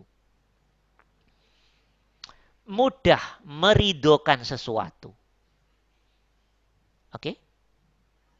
Karena udah ngerti Allah, udah ngerti Allah. Mudah hatimu mengikhlaskan sesuatu. Jangan teman-teman jangan kaget nanti. Mohon maaf ini para suami juga para istri. Gambar istri dan suamimu orang yang sudah mengana sudah diberi hakul yakin hilang dari hatimu. Yang ada adalah mahkota hatimu, rasa dan sadarnya Allah. Kecintaanmu yang paling tinggi ya Allah itu sendiri selainnya hilang sirna. Istri dan suami hanya untuk teman secara fisik saja. Kita kasih tahu sekalian. Loh gitu Ustaz? Iya. Kalau Allah sudah nyintai seseorang, tidak boleh kata Allah, siapa pun mengganggu cintaku dengan orang yang saya pilih. Loh kok begitu Ustaz? Iya. Allah sudah menjadi nomor satu di hatimu dan tidak terkalahkan oleh siapa pun, termasuk dengan istrimu, suamimu, orang tuamu. Di dalam istrimu yang kelihatan Allahnya. Faham apa tidak? Zat hidup yang meliputi istrimu. Di dalam suamimu yang kelihatan zat hidup Allah yang meliputi suamimu. Jadi kemakhlukannya sudah hilang yang kelihatan lohirnya Allah yang meliputi makhluk teman-teman. Itu yang saya maksud suami dan istri fotomu hilang dari hatimu. Suami istri sebatas teman dohiriah saja. Enggak kayak dulu yang belum makrifah. Wah hati itu dipenuhi istri suami. Itu masih proses teman. Allah nggak suka makrifat begitu. Makrifat cap apa? Itu bukan makrifat namanya. Masih kelasnya kelas awam masih. Belum ada apa-apanya. Orang namanya makrifat itu orang yang paling dicintai Allah dalam konteks dari atas, dalam konteks dari bawah. Orang yang paling mencintai Allah. Ya berarti yang nomor satu di hatinya Allah. Dan selainnya sirna. Gitu loh. Maka cintanya cinta karena Allah. Tidak karena fisikly suaminya dan istrinya. Itu maksudnya lebih melihat Allahnya. Jadi hati sudah didudukkan oleh Allah seperti itu. Kalau fisiknya sekarang ganteng, nanti ntar lagi juga perot kok. Ya toh? Perot, peok, ya toh? Sekarang cantik, ntar lagi kayak Umi Cia juga paling ya. ya begitulah. Iya, ntar lagi juga nggak bisa jalan dan seterusnya. Begitulah kehidupan teman-teman. Ya, dah. Bisa dimengerti ya? Nah, jadi tingkat menancapnya itu kuncinya nanti di zikir sirul asronya itulah. Maka Umi Cia dan teman-teman harus mengistiqomahkan zikir ini. Harus mengistiqomahkan zikir ini. Kalau enggak ya rasamu enggak tajam-tajam enggak bisa masuk ke nur nurnya ini. Rasanya kayak umumnya orang aja nanti. Umumnya orang Islam begitu tuh rasanya. Nah itu nanti enggak maju-maju diri kita. Itulah. Faham, teman-teman? Ya, dah. Ada pertanyaan terakhir ini? Silahkan. Jadi panjang ini jawab pertanyaannya Umi Cia ini ya.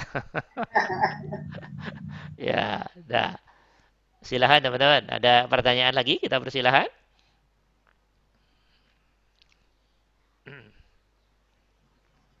Pak Umar dari dari mana Pak Umar ini? Sekarang masih siang situ Pak Umar?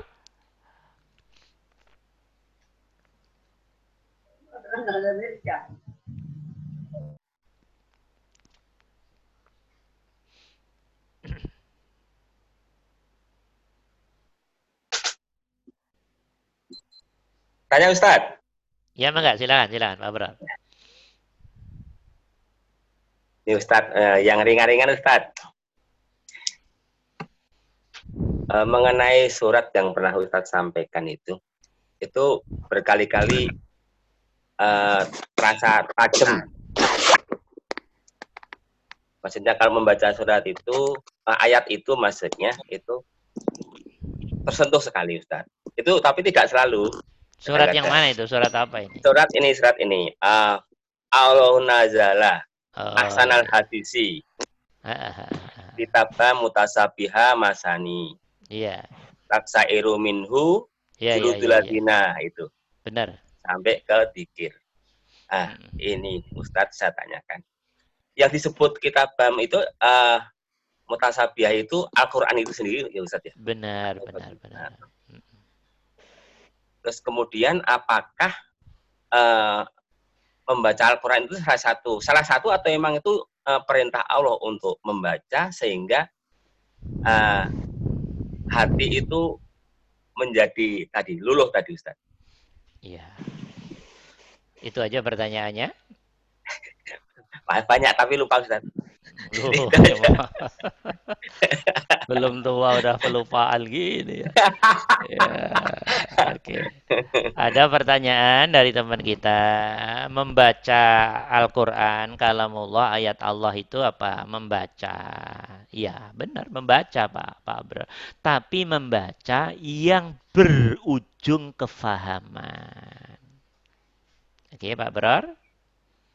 Membaca yang berujung kefaham, kefahaman. Membaca yang berujung kefahaman, yang kemudian dihayati, dijiwai, dirasa-rasakan, direnung-renungi, maka di situ akan menggerakkan gerakan-gerakan hati, sensitivitas hati, dorongan-dorongan hati. Itu namanya bimbingan Allah. Itulah nanti hidayah, teman. Teman-teman, Quran itu teks. Kalau baru dibaca dan faham, itu baru namanya hidayatul ilmi, ma'rifatul ilmi. Di dalam Quran akan ada hidayahnya laku. Kalau Pak Abrur dan teman-teman mengamalkan isi Quran yang dibacanya pada titik tertentu akan mendapat hidayah, bimbingan, buah dari laku yang diamalkan dari bacaan tadi. Nah, kalau Quran sudah berbuah kefahaman, pengertian, efek dari laku kefahaman apa yang dibaca, itu namanya Quran sudah menjadi buah ma'rifatul amal. Ini namanya Quran sudah menjadi syifa, menjadi obat hatimu. Jadi Quran dikatakan obat karena Quran sudah menjadi hidayah dalam hatimu untuk dirimu. Quran sudah menjadi pembimbing hal yang tidak benar, kurang benar, yang belum sampai ke Allah, yang endingnya membimbingmu untuk sampai kepada Allah. Gitu loh Pak Abrar.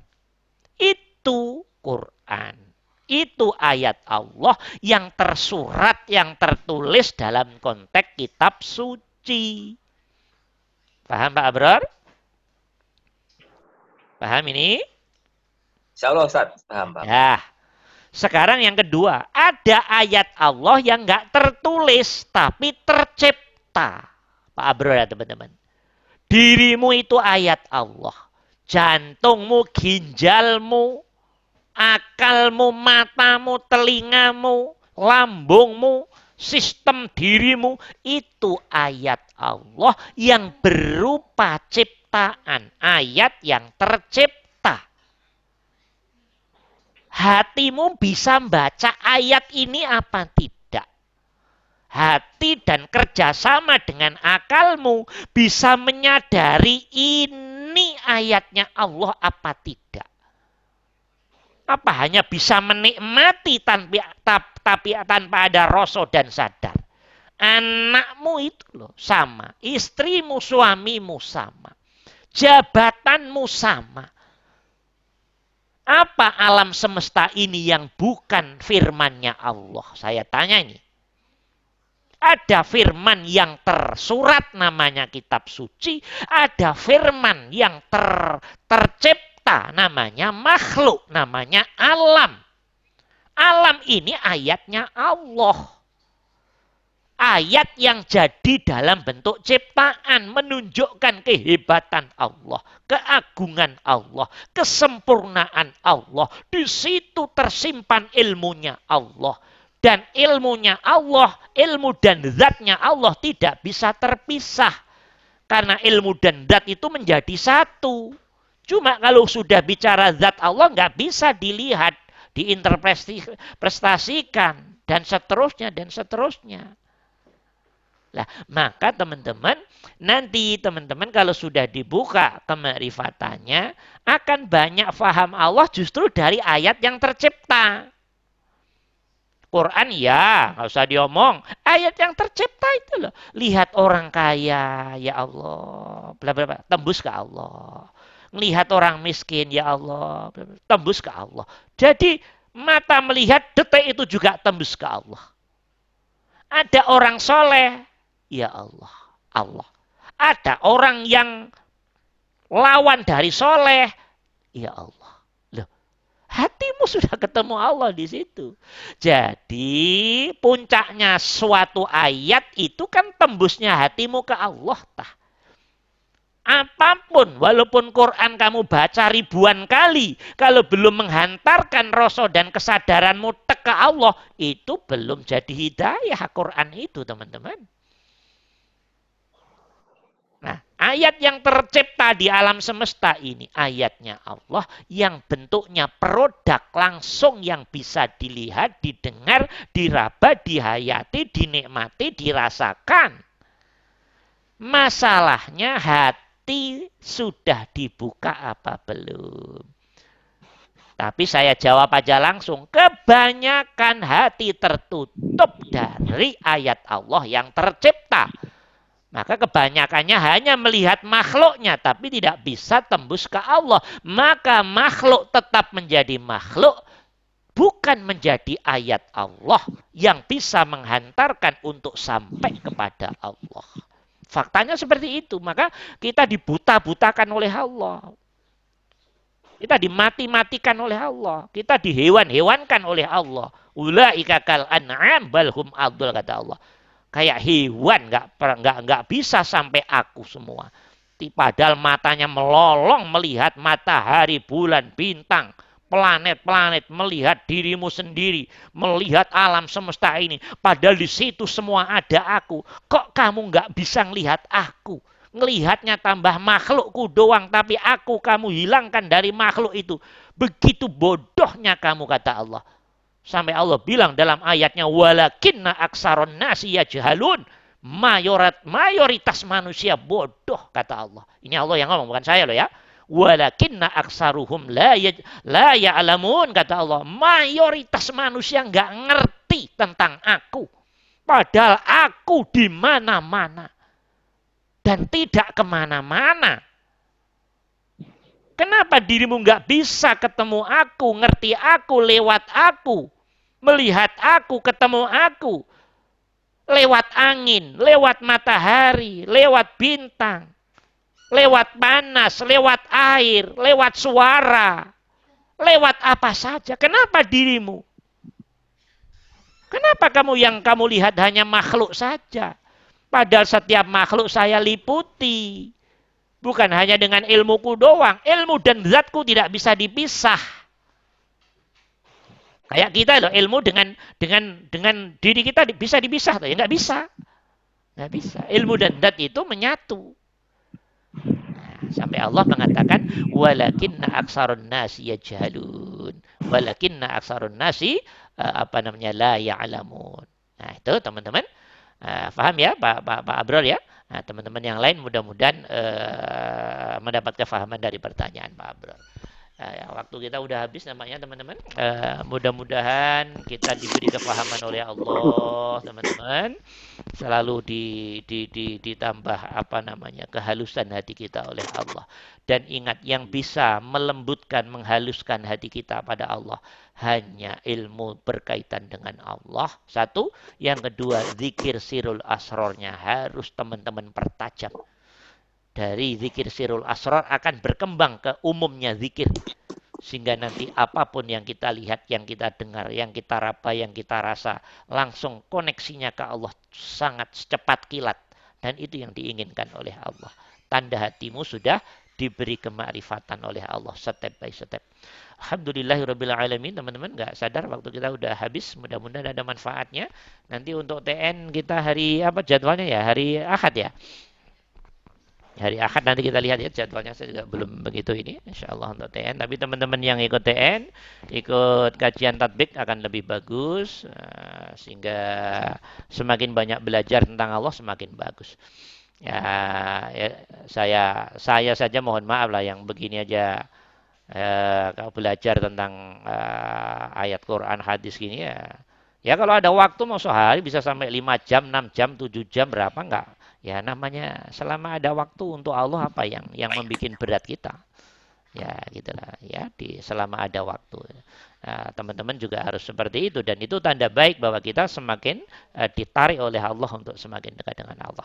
Sehingga sewaktu-waktu dipanggil oleh Allah hati selalu dalam penguasaan kesadaran rasa menuju Allah Subhanahu wa taala. Alhamdulillahirabbil alamin. Selamat istirahat teman-teman ya. Oke. Assalamualaikum warahmatullahi wabarakatuh. Waalaikumsalam warahmatullahi wabarakatuh. Teman-teman anggota pengajian, saya minta maaf lahir batin. Iya, sama-sama, Mbak Umar. Sama-sama. Sama.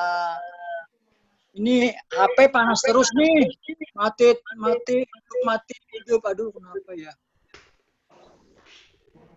Udah kayak kompor. Umi Cia sehat ya? Sehat. Itu rindu juga kita Pak Umar ya. Ya, sehat insya Allah ya. Kapan kembali dari Amerika? Belum tahu ini kalau kembali langsung dari airport ditangkap masukkan karantina ya. Takut.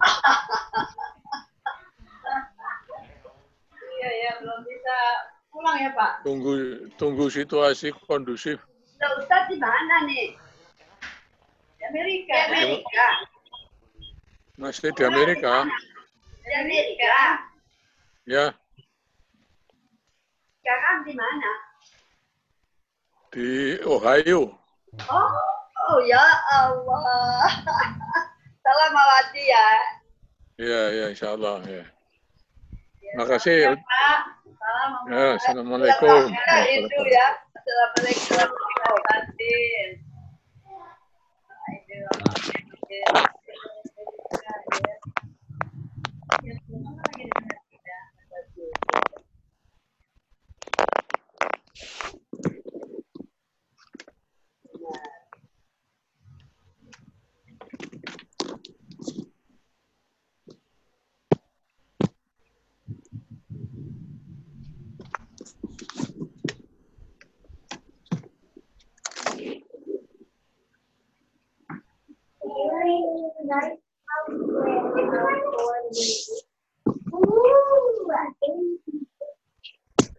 Salam Mbak Wati dari Unisia.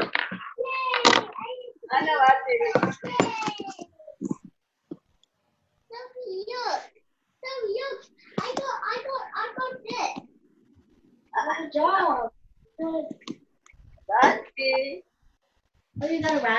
Kamu panggil-panggil itu loh, Kong. Hmm? Ada yang manggil-manggil itu loh. Siapa? Terus suaranya Umi Cia. Ya. Salam ya, Wat, Wati.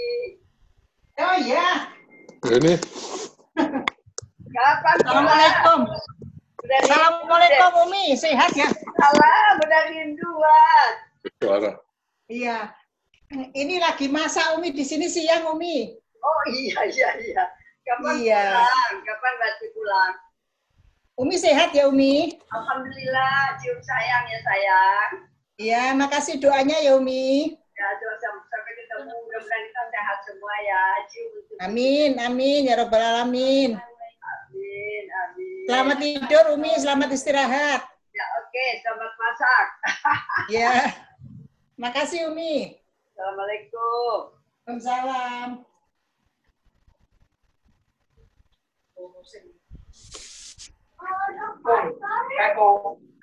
Hmm. Asri.